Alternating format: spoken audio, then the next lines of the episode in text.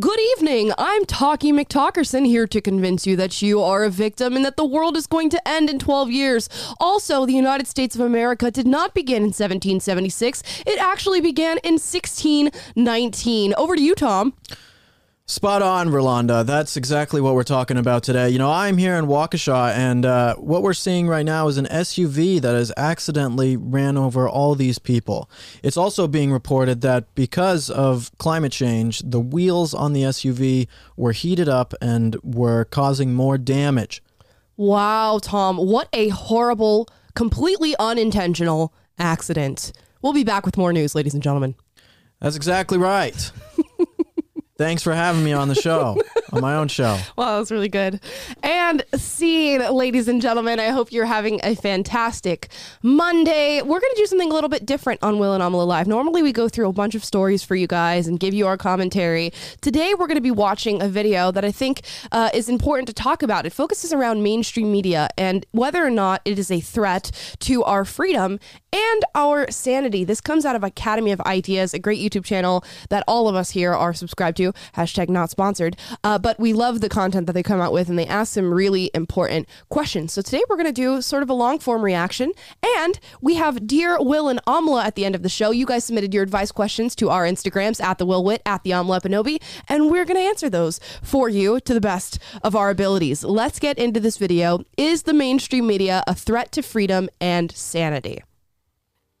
I rejoice that horses and steers have to be broken before they can be made the slaves of men, and that men themselves have some wild oats still left to sow before they become submissive members of society. If this claim of Henry David Thoreau's is true, that we must be broken before we become enslaved and submissive, then we are a broken population. For most of us are submissive to a fault we do what we are told, no matter how absurd, idiotic, or immoral, so long as the command comes from a politician, bureaucrat, or scientist. In exchange for protection from relatively trivial threats, we have given away our freedom and are permitting the rise of a truly deadly threat totalitarianism. But can the tides be turned? In this video, we are going to make the case that the internet, smartphones, and social media are technologies that may prove very unfavorable to those who wish to place us in the chains of a technocratic totalitarianism. It is said that politics is downstream from culture, that culture, in other words, determines the type of rule that emerges in a society. But one could also say that culture is downstream from technology. Technological innovations, by creating new possibilities for how we interact with the world, change culture. Of all the technological revolutions that engender cultural change, changes in communication technologies are among the most impactful. Yeah, pause there. Yeah, something good to, to note. I'm not sure if you guys are familiar with Moore's law when it comes to technology. What Moore's law is. Moore's law essentially says that that every single year that the technology will double. Right? It's like why the you look at your phone and you look at the chip that is is within your phone. This like the capacity of this chip to work Mm-hmm. Is the same capacity that was in like the 1968 space station, right? That huge thing, and it was like, but now it, they can have it in your phone, like Right. the, the computing power in here, and that's like what's scary about the technology that you have is like it gets so good and it keeps growing. Like I was reading this thing the other day about about uh like you know how when you were a kid you got those like stuffed animals and they Mhm. had like robot voices and stuff and you could Mhm. like press a button and it would record something or Yeah. it had voices and it would walk around and things. Right. Well, they're trying. What they're trying to do is develop basically like babysitters for children that are that are AI that then get sent back to like a master database that will then learn from the child to actually adapt to that child. Wow. Why raise your kids when a robot can do it for you? Exactly. It's like parenting from a AI generated robot. That's insane. Is that not crazy? Is That it is so crazy? crazy. Yeah, that is absolutely insane. I there's so much that he touches on here and yeah i think what he's talking about of culture being downstream of technology is is so true in so many ways we grew up without social media for most of our young lives and then we're suddenly exposed to it and it changed completely how people operate how people talk to each other how people seek validation so in a lot of ways as technology advances it advances far faster than our minds of course uh, and we're just left here sort of like sitting ducks to respond to things as they come out and the culture shifts with them Yeah, I think that's important to note.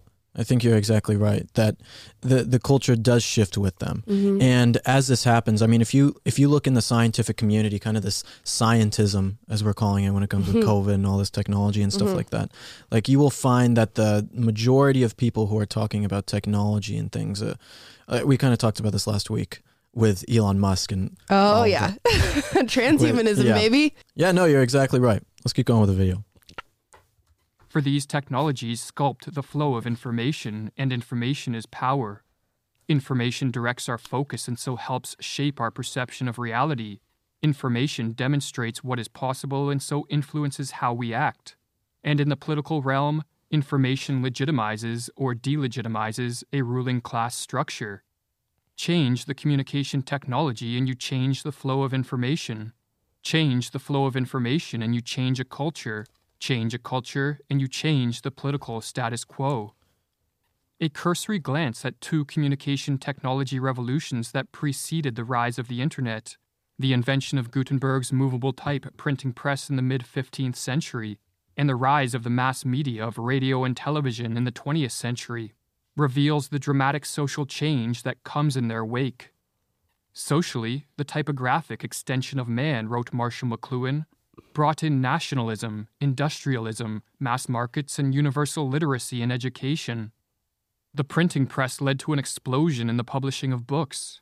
It is estimated that only 12,000 books were copied by all the scribes in Europe in the 50 years prior to this invention, while in the 50 years following it, approximately 12 million books were produced. By reducing the cost of publishing a book, information flowed into more houses and ideas expanded the minds of a greater number of people, and with profound political implications. The increase in the number of Bibles was an important factor in the Reformation, and the pamphlet movement was a driving force of the French and American revolutions. As a result of Gutenberg's invention, writes Andrei Miroshnichenko, monarchs were beheaded, world maps were redrawn, modern society and modern economics were born. The next major communication revolution was the invention of the electric telegraph and the radio, telephone, and television, which followed. Now, I want to pause there for a second and talk about, uh, you know, how information has evolved, how media has evolved, how we gather what we know, and our knowledge has evolved. Uh, it seems like people don't read much anymore.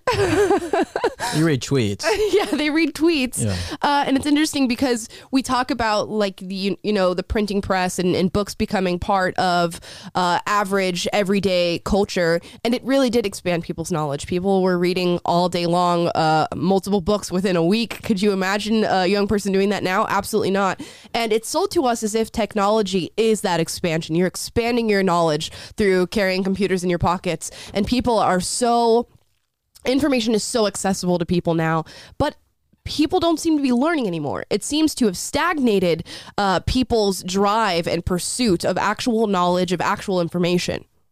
I think people want to say that because you have technology, that you have this smartphone, that you no longer need these other types of things. That's why I think there's a lot of people re- trying to have a return to traditionalism because you get so inundated with so much technology and so much of this this new this new things on your phone or a new app or a new thing that you can put into your head or whatever it is and you're like it's too much. It's too much. Like i want to return to what humans are supposed to be like. Yeah. you know without all these kinds of things. I mean uh, look even just when you look at your phone or you look at a television your brain turns those waves into alpha waves which then makes you essentially open to what some would say like hypnotization or people being able to give you information without almost your consent in a way. Like like you're very complacent with the things that people give you. It changes the brain waves that you have. And so like all of these types of things make people say, I don't want this anymore. But you become addicted to it. Most of us are addicted to it. I am for sure uh, addicted to it. I'm not addicted to like the social stuff, but I am addicted to getting, you know, my news and, and what's going on and like all that kind of stuff of the day on my phone. I mean, I'm I'm doing it all the time. Yeah, I mean, especially since it's sort of our job uh, in, Right. in large part. And you can see this sort of counterculture developing of people who don't want to be living in cities anymore. They don't want to be plugged into technology anymore. They want to be homesteading. They don't want to read off of, uh, you know, ebooks in their iPhone. They want, uh, I'm not like other girls. I read real books. Look at my I like tapestry. tangible. Right, right, right. and as much as like, haha, we can make fun of people who are like, oh, I, I'm not like other girls. I'm not like other boys. I read real books. Um, there is, I feel like, in a human drive to want to push away from this modernity and uh, separate ourselves from the technology because it feels unnatural. Yeah, and all the people. It's sad because all the people who always say like I'm not like most other girls are always Yeah. liberals.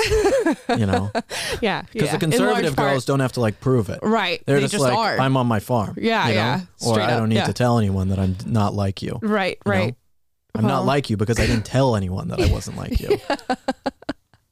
It is true. It Yeah. is. It is a big thing to be like, Yeah, I'm not like other yeah. girls. Like I don't care if you wore Vans to prom. Like, Right, that- right. I don't give a crap at yeah. all. I don't care that you thrifted your vintage 1970s like denim jeans. Yeah, exactly. While you read, I don't know, Henry David Thoreau. Uh-huh.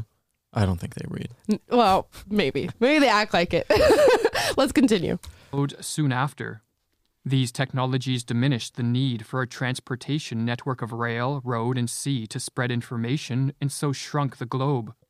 The ability to beam information into every home in a nation simultaneously gave rise to the paradigm of the mass media that defined the 20th century. In 1947, the Commission of Freedom of the Press gave a prescient description of the power unleashed by the informational flows of this new media paradigm. The modern press itself is a new phenomenon.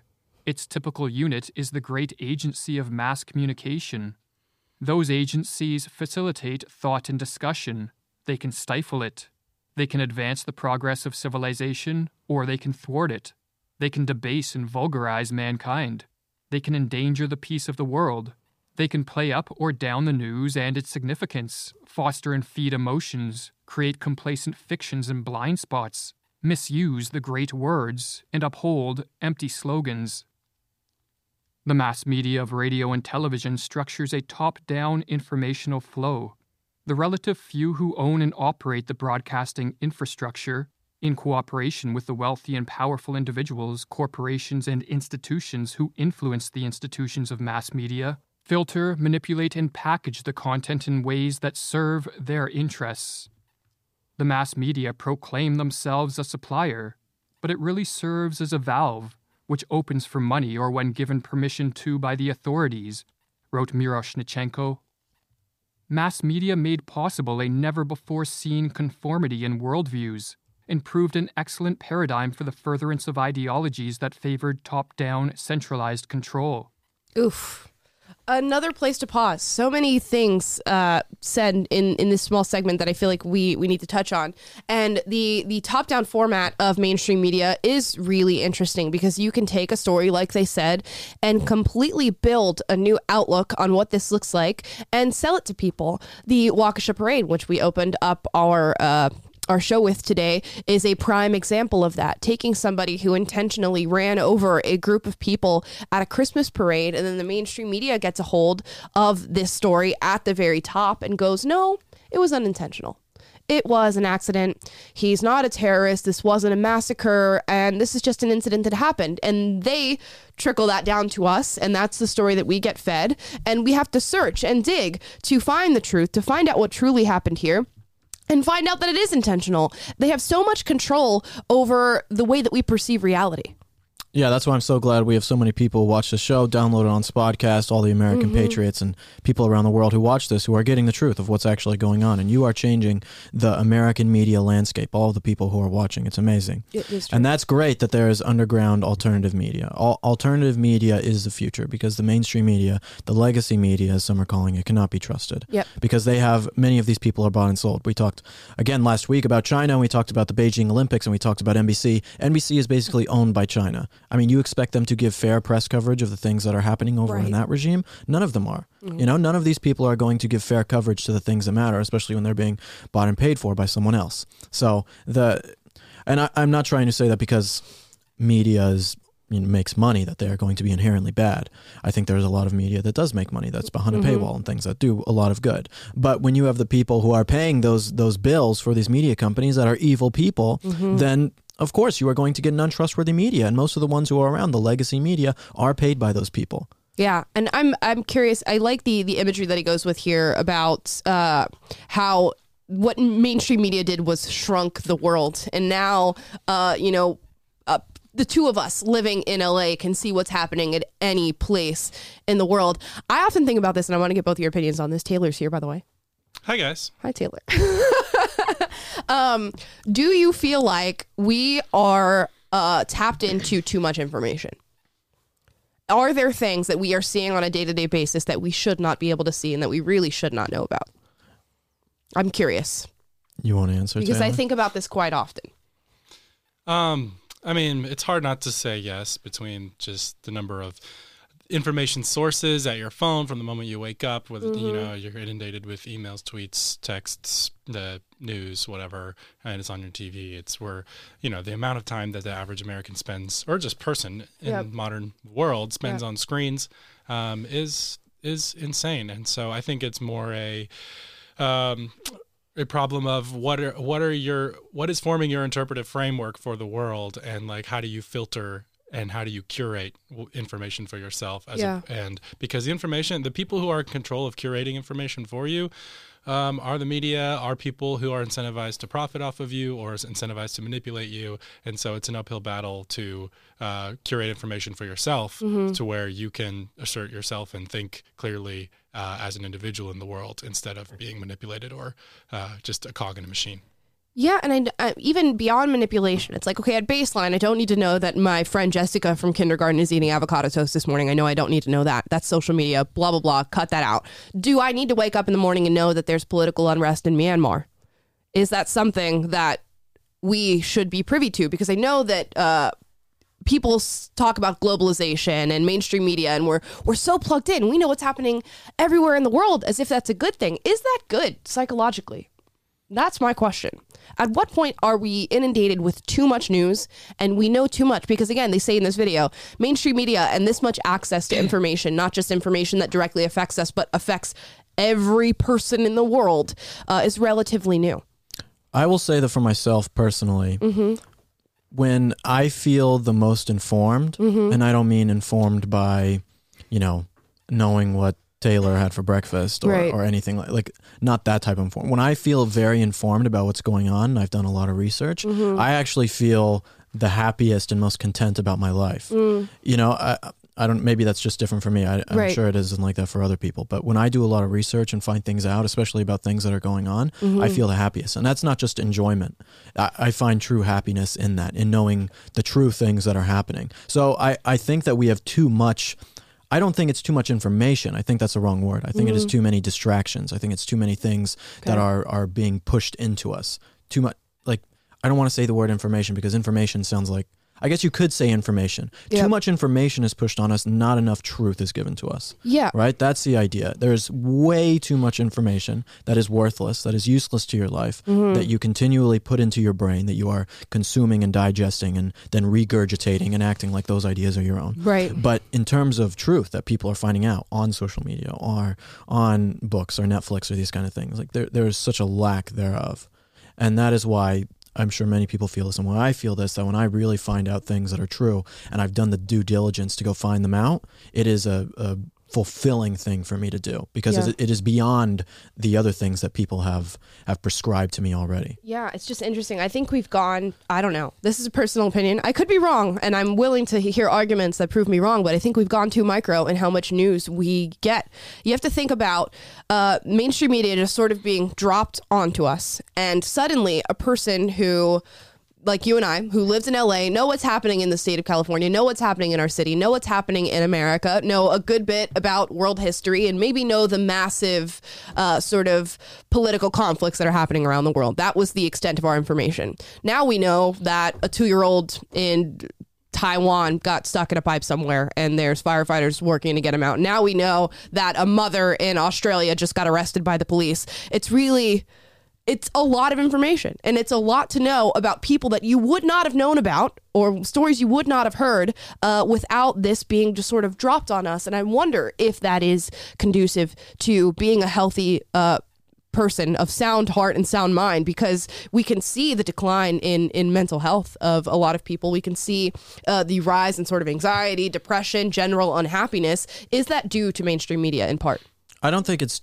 I don't think so. You don't I think think so? it's due to just the nature of social media in general, Yeah. Where people are looking for likes and they're looking for attention, they're comparing themselves to people Mm-hmm. and things of that nature. I don't think there's anything wrong uh, with knowing that a, a boy in Taiwan got trapped, Right. You know, or, or some, made up story. No, I I, don't know if understand. No, I, I get it. Yeah, yeah, I get it. Someone Or- go help that kid. Yeah. Someone go help that I'm little on my kid. way, or, or like, or that the, a woman got arrested in Australia or anything like Right. Mm-hmm. that. You know, I, I don't think there's anything wrong with that. I actually think that that's good. I think that why some regimes around the world might feel nervous to do things is because they can see that people in America, because we are, despite what's happening right now with COVID, we are still Mm-hmm. the most free country in the world. Right. Despite all that, they can that America can see what they are doing. Right, Yeah. like a lot of the things that are happening in Austria right now, with in terms of their vaccination stuff, they are changing the rules every single day, and they're not really writing things down about what's actually happening with the rules, so that people can't really report on it and see. Yep. So because because that these people are now somewhat held accountable, these regimes and, and evil people, because of the mainstream media, Mm-hmm. I think it actually does quell some of the violence and tyranny that we would see. Not saying it doesn't happen; it can Right. happen. Of course, it can. One would because hope. mainstream media lies. But I, I think that it does help hold people accountable and helps give people a more holistic view of what's happening in, on the earth. Fair enough. Something to ponder, guys. Food for thought. Let's continue with this video, see what they got to say. For those who determine what information flows through the mass media have the power to direct the attention of the masses toward certain issues and events, and away from others, or as Michael Parenti explains. If the press cannot mold our every opinion, it can frame the perceptual reality around which our opinions take shape. Here may lie the most important effect of the news media. They set the issue agenda for the rest of us, choosing what to emphasize and what to ignore or suppress, in effect, organizing much of our political world for us. The media may not always be able to tell us what to think, but they are strikingly successful in telling us what to think about. In a more cynical manner, one could say that mass media grants the few who control it the sort of power depicted in George Orwell's novel 1984. Power is in tearing human minds to pieces and putting them together again in new shapes of your own choosing.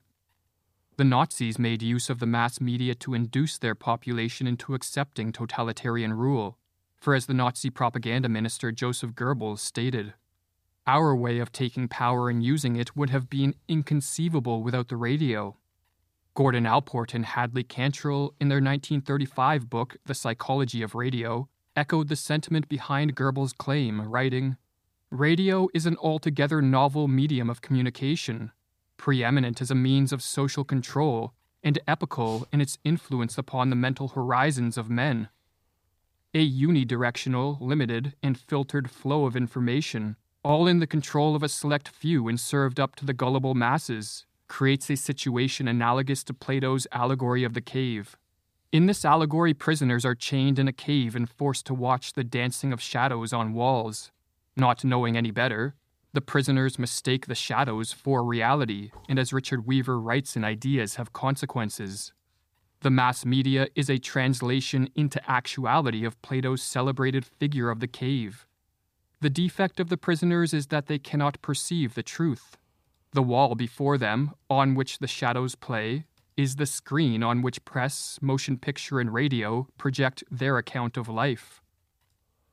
There we go. I mean, there's no better way to sum it up than that. And I think we have plenty of modern day examples of this happening. Look at the Ghislaine Maxwell trial. a lot of mainstream media has refused to report on it, or at least um, has reported on it in a way that is not anywhere near the scope that they should be.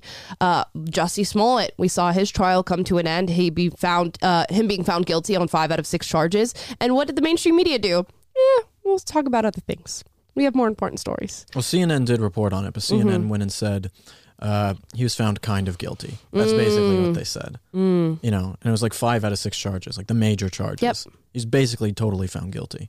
Like that but that compilation of celebrities and uh, media outlets that we watched uh, on the show last week that showed all these people coming after uh, Jussie Smollett and saying, you know, this is a hate crime, this is racism. They're not reporting on it. They're not coming back and following up and saying, oh, you know what, we were actually wrong. One thing about the cave allegory that I think is worth noting is that I think that a lot of people who watch the mainstream media. I don't know if you guys have seen V for Vendetta. That is Mm, one of my favorite movie. movies. It's one of my amazing. absolute favorites.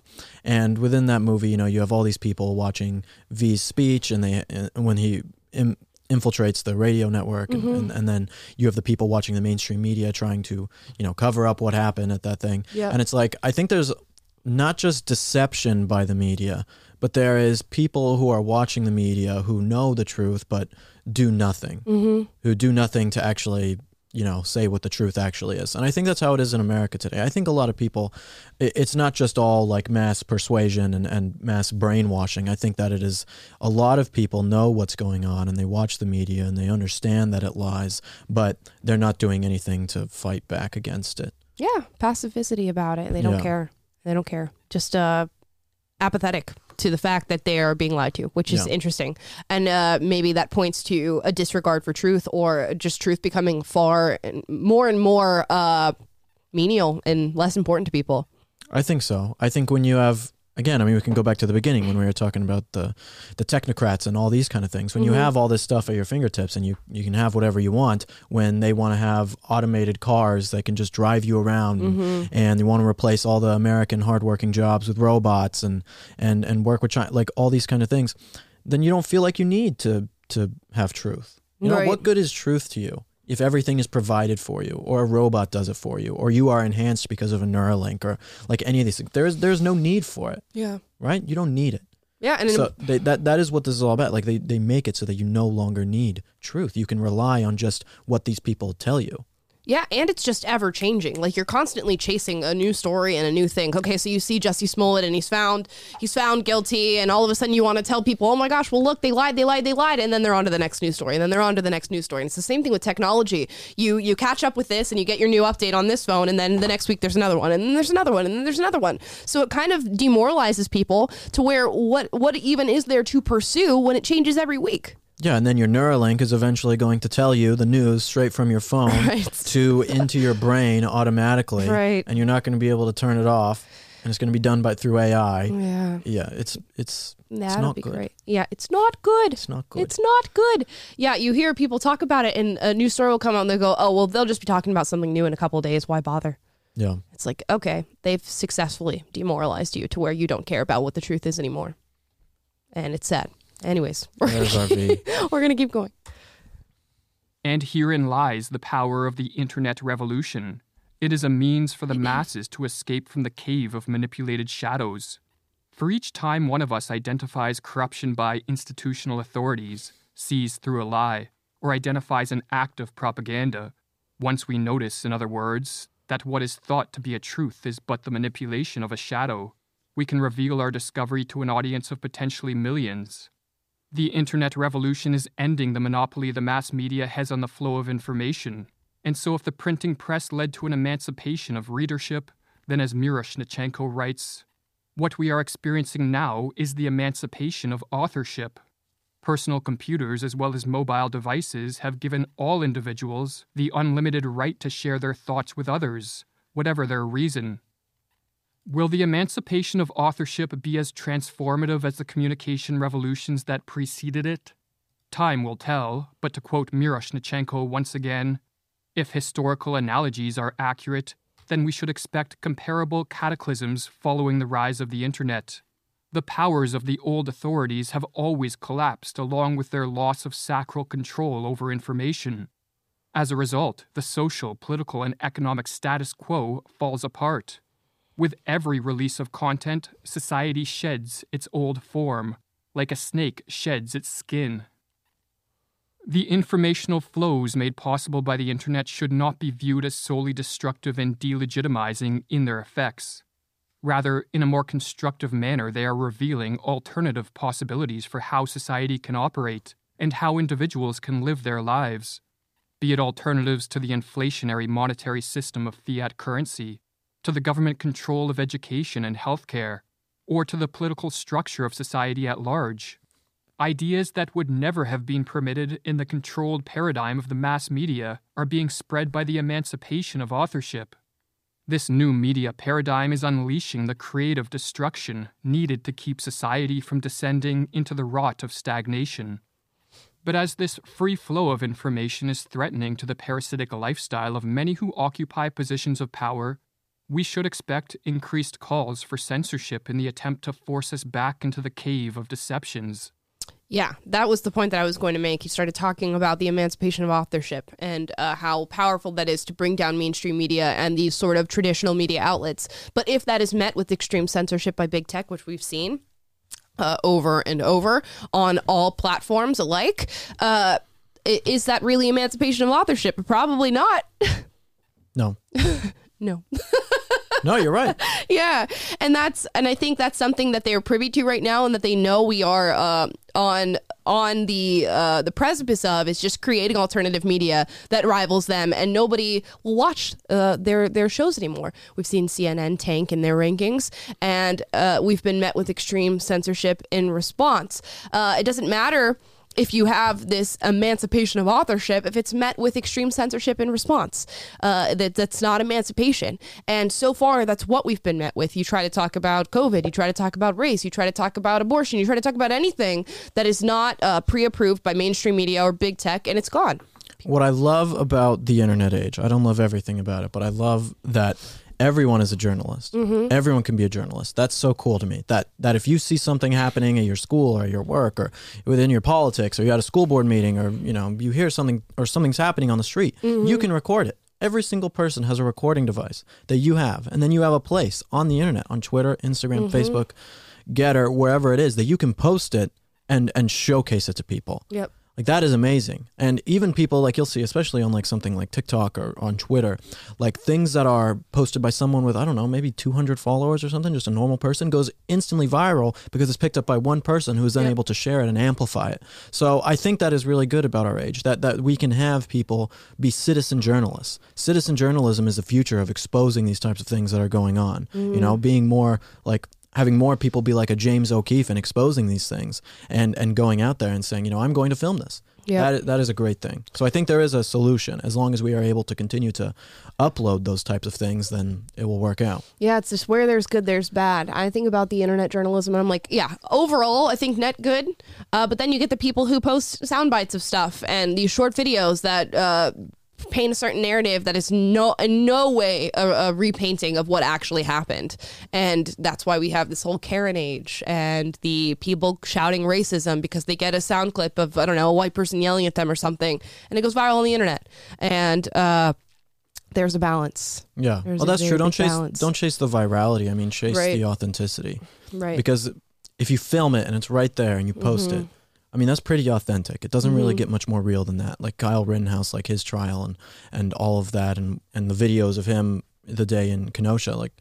Those, that was a citizen journalist who filmed Mm-hmm. that, right? Who was able to get those videos and showcase it, and because of that, like amazing things happened because of it, right? In, in the trial. So yeah, I think it. I think it's a, a net good, even if there's you know obviously things that are bad about it. But I Right. think it's great that we can all be that type of person. It is, and you should be that type of person. Share the truth and and talk about what's happening in your communities. Talk about it. Uh, let's finish up this video. Last segment. This censorship will be justified as needed to limit hate speech and to correct misinformation. But these excuses are merely the attractive packaging being used to hide what is a socially destructive act the stifling of free speech in the attempt to protect powerful interests. The emancipation of authorship threatens the legitimacy of the oligarchical class of politicians, bureaucrats, and crony capitalists, and their ability to pull off their machinations behind the protective veil of the manipulated mass media. The gods and men who have kept their prestige for long have never tolerated discussion. For the crowd to admire, it must be kept at a distance. This is not the first time attempts have been made to limit the informational flows that emerge from new communication technologies. Following the invention of the printing press, the ruling class of Europe implemented harsh censorship laws. One example was the English Licensing Order of 1643, which mandated the arrest of anyone who printed books critical of the government. But the power of the printing press proved too strong. Its effects could not be contained by mandates of a ruling class grasping for power. And as Marshall McLuhan wrote, once a new technology comes into a society, it cannot cease to permeate that society until every institution is saturated. But history merely rhymes, it does not repeat. And it is possible that if we are too passive and do not take a hard stance against attempts to stifle free speech, then this technological revolution will be one that differs from those of the past. Those in power will learn to use this new technological paradigm to their advantage, and instead of liberating us, these technologies will be the tool that descends us into the hell of a technocratic global totalitarianism. Public opinion, wrote Alexander Solzhenitsyn. I don't know how sociologists define it, but it seems obvious to me that it can only consist of interacting individual opinions, freely expressed and independent of government or party opinion. So long as there is no independent public opinion in our country, there is no guarantee that the extermination of millions and millions for no good reason will not happen again. That it will not begin any night, perhaps this very night. Become a supporting member. There we go. That's the video from Academy of Ideas. Is the mainstream media a threat to freedom and sanity? I think we've deduced that the answer is yes. Duh. yeah, of course. Seems pretty obvious. Yeah, it's a pretty simple question. I think I could have answered that before watching the video. But if you guys really want to go and check out the Academy of Ideas, go to YouTube. Academy of Ideas. They have a, a great series of videos where they talk about all different topics um, as they relate to totalitarianism, freedom, sanity, uh, you know, mass hysteria, anything you can think of, they have videos on. Uh, but yeah, it is definitely a threat to freedom and sanity. I think we're seeing it now more than ever. And what's really interesting to ponder is that the mainstream media, for, I mean, the best of our guesses, is probably going to get stronger in the next few years or so. And I can't It's hard to know. It's hard to know if It it's is going to be to stronger, especially because the ratings are going down and viewership is going down of a lot of the things they're doing. But I think that there will be ways for them to adapt. I think there Right. are ways for, you know, like CNN many- Plus is just going to blow up. I mean, yeah, yeah, exactly, new streaming CNN service. Plus. Uh, But it's like a lot of the things that start out as grassroots and kind of you know underground, those kind of things, they then get taken over Right. and become the mainstream. So you know, just because CNN is failing and lo- is losing its anchors and hemorrhaging views, like those kind of things, like does not mean that there won't be some alternative that is as big as CNN or whatever that Right. overtakes it. Right. You know, so it's hard to know if the same ones are going to be in that level of power, but Yeah. uh, someone will fill the void. There's always another dog in the race, ladies and gentlemen. Did you, did you just make that up? I did just pick that up. there's always a bigger fish. Yeah, there's always a bigger. I was gonna say that one. Uh, like a fish. Now, guys, since it is Monday, you know we do our Dear Will and Amala segment where you guys submit advice questions to our Instagram at the Will Witt, at the Amala Ekpunobi, at Taylor Trandle. And we uh, feature you guys on the show and try to answer your advice questions to the best of our abilities. Let's get into it. This first one is from Samuel Dodson. He says, Hi, my name is Sam and I'm 21 and single. I have a hard time talking to women. How can I fix it? I wish I knew. Will has a very hard time talking to women. I'm surprised he's able to do this show every day. It's difficult for me. Yeah. It's very difficult. Yeah. Taylor, why don't you give some advice? Hey, you're the expert here. Taylor's married, so you're yeah, somewhat you're an the expert. expert. Okay, wait. The question is, How do you talk to women? Hard time talking to women. How, how can he can I fix how can he fix having a hard time talking to women? Yeah. Um, I don't know, man. What? You don't know. You don't know? Were you ever nervous talking to women? Uh, not really.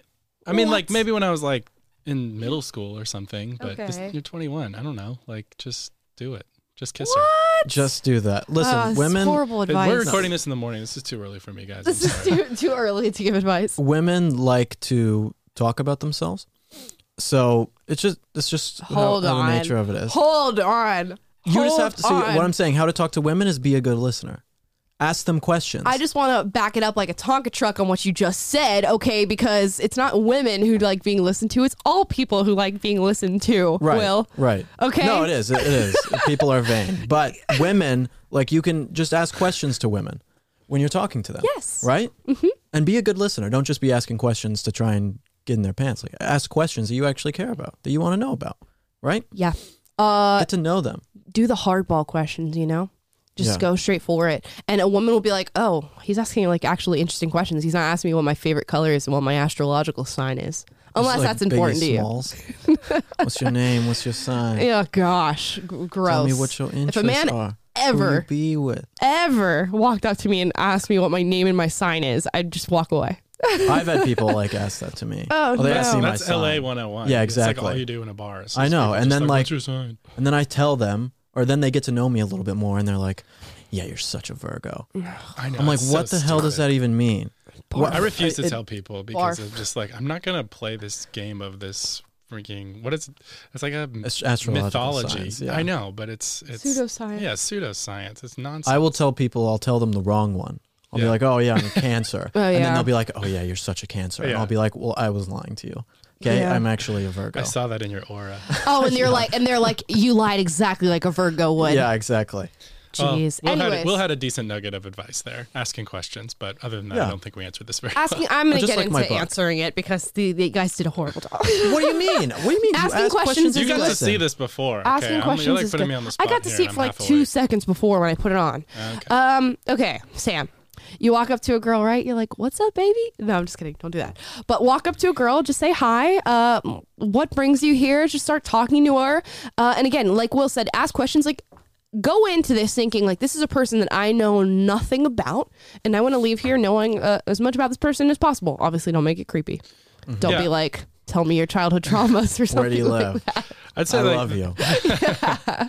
But yeah, the way that he's asking this question is like, how do I get over my problem talking to girls? It's Right. It, the way the whole way that you're thinking about this is about your problem talking to girls. Mm-hmm. Don't make it about yourself when you approach girls. Make it about them, Yep. and that'll shift your mentality, and Yeah. that'll remove some of the nervousness and uh, make it easier to, to talk to and have a successful conversation. If you're thinking about yourself, it's much more difficult to. It's the same thing of like public speaking. Like if you're thinking about your, yourself and the way you're being perceived, you're gonna Yeah. tri- uh, trip up. But if you're thinking about the point you're trying to make, or or the people that you're trying to influence, and making sure that they understand what you're trying to say, then that that is a more effective path. Yeah. Yeah. And here's what Those ends up questions. happening. You're like, oh, did I ask the right question? Oh, I'm so nervous. And then she's like, oh, did I answer that correctly? I'm so nervous. You're like, you're both thinking about yourselves for the most part. There are girls who are like, ew, he's weird or like whatever, but you don't want to talk to that girl anyways. Uh, but most people are thinking about themselves. Just step outside of yourself for a second and just be like, what's up, baby? You can literally ask anything you really and then can. to start a conversation. You really, there's this guy. Okay. This is Like you could be at like you could be walking down the street and you're just like that that sky's pretty blue today, huh? right. And then you're like, well, and then you joke about it and you're like, well, that was my version of a terrible pickup line. How'd that Right. work? And then they are like, oh, that was pretty. And then you get into a conversation. And like it's fine. Sam's writing that down right now. Yeah, right, right. Write this down, Sam. There's this guy on on TikTok, and I don't know what his name is, but he's just like tested the bounds of just like human communication. He'll walk up to people in a random grocery store. Like I saw a video of him walking up to this couple in a grocery store that was like buying like a coffee pot or something like that, and he walked up to them and goes, "It's not the time for that." And the guy just stood there and looked at me. He's like, "What?" He's like, "It's not the time for that." And he just walks up to random people and says just random phrases, and nobody I bats an like eye. that. Nobody bats. I know it's weird. I know it's weird, but it goes to show that like you can literally walk up to anybody and say anything, and it's not going to phase them, and they will not be thinking about it an hour from from now. They really won't. Right. It's like Dennis talking about like if you're married and a hot chick walks by. Explain. In like our video, he wants you. You know, like if, Uh-huh. if you're married and you're walking with your wife or something, and then a chick in a bikini like walks by, and you glance as a man. That doesn't mean that you don't love your wife. It just means that you glance, you know, Mm-hmm. Right. because of the male, like just how your mind Right. works, visual types of people. What does It's it like have to do doesn't- with what Amala was Well. I'm saying know. it doesn't phase you. That's what I was thinking. Oh, of. So I was saying like it doesn't phase you. It's like you just look for a second and then Side like you forget about it. Five seconds later, you've forgotten about that woman for the rest of your life. yeah, people You are pretty. You know, people come and go. They walk in and out. You're gonna walk into this girl's life and say hi or what's up and have a conversation that might be five minutes or an hour or whatever, and maybe it leads to a date and maybe it doesn't. But if it doesn't lead to a date, guess what? She just goes on about her life. You go on about yours, and there will be another girl around the corner. Probably So, next question. I don't know how how well we did for you, Sam, but answer that perfectly. don't be too nervous. Don't be Just nervous. ask questions. Uh, next one, dear Will and Amala, how do I deal with toxic toxic parents who don't respect me or my boundaries? This one's from Callista Davidson, sixteen nineteen. 16, 19? 16, 19. I think Oh she's man. Well, I don't know she's what your parents are talking infiltrating. yeah, seriously. It, it does depend on what your parents are doing. I, I feel Right. like there's not enough information in this question. There maybe is it's not maybe enough. it's one six nineteen. Maybe January it's one. 6th. oh, shit. yeah, but that was 2020 Yeah, oh, close Well, enough. Maybe, Close they, enough. they were a year ahead. or 2021. That was 2021. Wow, Oh man, wow. wasn't Time even flies. that long ago. Yeah. Oh my goodness. To the most violent insurrection in this country's history. yeah. Am I right? My gosh, Kamala I was still, still have 13. PTSD. Shoot. Anyway, I, I feel like there's not enough information with this question. I really want to know what that joke you didn't finish was. Anyways, Don't worry go. about it. I, I, I feel like there's not enough information yes. because I don't know what bounds they're putting on you. Right. There's plenty of times where I probably would have called my mom uh, or dad toxic, and they definitely weren't being toxic in I'm retrospect. Like all the time when I was a kid. I'm like, I'm like, how dare You're the you? worst. You're I the hate worst you." mom ever. I know. And then me and my sister are like texting each other and we're like, I hate mom. She's like, I hate mom too. And I'm like, well, my mom's just being like a good parent, you know, but you do that kind of stuff when you're a stupid Right. kid. You ever I'm not s- saying you're a stupid kid, but it's rough for those parents out there, man. If your kid's like anywhere from like zero to 15, it's pretty much rough for you. that is rough. It's yeah. really rough. It's not until you're older that you're like, oh man, I was so mean to my mom. Oh, yeah. Well, I was never mean to my mom. yeah, but you know, in like that way of like, you definitely like No, you could have been better. Yeah. Exactly. Yeah. It's so weird. But I think a lot of the time that kids know that their parents were right a lot of the time, but they just like there's such a barrier up because they're your parents that you're Yeah. like, no, my mom's always wrong and I'm always right, Right, and right. I'm a smart teenager Right. and she doesn't get it. Yeah. You don't yeah. get me, mom. But okay, let's assume the parents are actually toxic and they don't respect her boundaries. Like they want to see, I don't know, every single text message. They take the door off of her room or something like that. They read her diary. Let's assume that that's the type of boundary crossing they're doing. How do you deal with that? Call CPS. Oh my god. Have them arrested. Oh my gosh. Um hmm, that's a tough one. I've never Honor your father and mother. These are your parents, okay? If they're doing something for you, unless they are abusing you, But it, it You- could be. well, if they're abusing you, then this is a whole different type of conversation. hmm She didn't say like my Toxic parents are parents. abusing me. Yeah. Don't respect me or my boundaries. You can emotionally abuse somebody. Of course you can. Yeah. But that's not what this question really entails. No. It doesn't sound like Let's it. assume that they love you, but in their loving you, they don't respect your boundaries. Silence. This is a tough one. I mean, you live under their roof. You're constantly, uh, you can't like make your own space when your parents are there and they don't respect your boundaries. Um, yeah, this is a rough one. I would uh, say sit down with your parents and have a conversation and say, hey, mom and dad, uh, these are things that I want to like sort of draw lines in the sand as my boundaries. And I, I've noticed that you cross them quite a bit. I want to know what your reasoning is behind doing that. And here's my response to it. Here's their response to it. So, like, sit down and have a conversation. Parents don't just cross boundaries and say they don't respect you for no reason. Uh, there, there's clearly some thinking and some thought put behind that. Ask them what their thought is behind that and say, okay, well, when you do that, it makes me feel this type of way. Or I believe this should be a safe boundary set in place for me because of this. And if you are concerned about, I don't know, that I'm doing drugs or talking to boys or whatever, I'm I'm not doing that.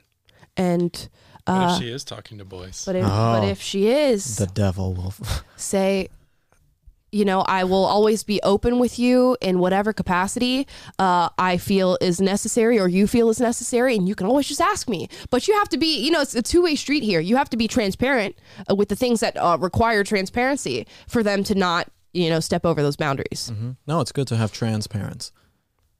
yep See, hbo Uh-huh. or is that amazon prime that's amazon prime transparent an actual show about a transparent called Really? transparent yep Really? Yep. It's all right you Well- thought it was a joke, Will. I thought it was. A, jo- I thought I was making a joke. no Joke's it's real on you. Jokes real. on you. um Uh, but what I was i thought gonna say That's good No, advice, Amala. Amala, that I was very good yeah. advice. Right. That's the only thing you can do in that Sit sense, right? It's like to sit them. and talk to them. Yeah, That's and like, like, how can I earn your trust, or what is the basis of your lack of trust in me that is causing you to enforce all Yeah. Yeah, it might be your fault. You might have broken their trust, and now they are cracking down. right. Mhm. Or it might not be at all, and your mother is just like like. There's a lot of moms who like did bad stuff when they were kids, so now they're like, oh, I need to watch my daughter because I knew the loopholes that I used, and she's not going to use those. And like, Mm-hmm. it's a it's a projection of themselves onto you. And if you can get down to the root of that, that's important. That's my worst nightmare as a parent is to I like know- have a kid that doesn't want to tell me anything. I know you're not using Snapchat for school projects. Right, right. Like I remember. I remember those days, right? Working late at the old pizza shop. Yeah, right. Callista, what are you doing? Yeah, just ask her why. Why do you feel the need to step over these boundaries? Anyways, next question. Dear Will and Amala, what are your personal stop, start, and continues for the new year? And how do you stay goal oriented? From Libby My Heart. um, you can start, Taylor. I don't. What He is always stop? throws What it is over a to stop Taylor. start thing? So, okay, something It's you're going to kinda like stop New in the Year's new year, resolutions. something you'll start in the new year, and something you want to continue doing in the new year. I don't do these. I don't do New Year's. Yeah, I feel like I need to I sit don't do down them with a either. notebook and write all this out. Yeah. I don't have this plan. I actually have some that are planned, but I'm writing about it and I don't want to talk about it on here. Here's my thing. I think the New Year resolution, stop, start, continue thing is uh, is a barrier that people set up for themselves. Why do you have to wait to the New Year to do what you want to do right now? And my my grandfather always says, "Why do tomorrow what you can do today?" Uh, and what is today, but yesterday's tomorrow. There you go. There you go. So why wait? Why go on January 1st? Just because this is some preconceived metric that we've got set up of 365 days. On January 1st, I'm going to start doing things that are better for my life. I'm going to stop this, start this, and continue this. Do it now. Uh, Do it tomorrow. Jocko Willink would say, do it now. Yeah. I'm Yeah. gonna start on January sixth. That's, That's when the real change happens. Yeah. Oh, but yeah, start, stop, and continue. but how do you stay goal oriented? Do you have an answer for that? you just do it. There's no You just do secret. it? There's no secret. You just do it. If you have something that you want, if you want it badly enough, you will put the time aside to do it and to make it a reality. If you don't want it that bad, well, then you're not going to do it. You either want it or you don't.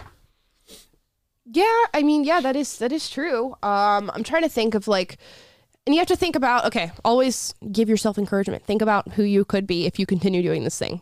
Think about who you uh who you won't be if you stop doing it. Like you know, if you're on a new workout or you're eating healthier, just think about. I could be a better person, and I am a better person in doing this in this moment. And think about that every time you make a choice. Like there is a good, uh, or there's a net good and there's a net bad. Let me go towards the net good. Let's go for it. Let's do it. And that will keep you goal oriented. I think surrounding yourself with people who are positive and who are also doing good things for their life and staying goal oriented is really good. Um, having a friend that pushes you that is really close in your life is going to always be good uh, a good thing to do with your start stop continues if you choose to do that for the new year is find a friend who's going to do it with you and you both write it down and you say like these are my this is my list of things this is your list of things let's keep each other accountable let's check in with each other to see how we're doing on these things uh, and put in negative reinforcement if you don't do it You Yeah. have free will. The fact that you have free will means that you get to make all of those ty- types of decisions. Obviously, things happen and they make life harder and all that. But at the end of the day, you have the free will. You get to decide how you act to certain things, how you treat different situations. And if you want something, you will do it. If you don't do it, that probably means you didn't want it enough. And it's probably your fault. Yep. Okay? If you want to get healthy, I am sure there are people in the comments will be like, well, I have this and I can't get healthy because it's like, sure, maybe that stuff's true.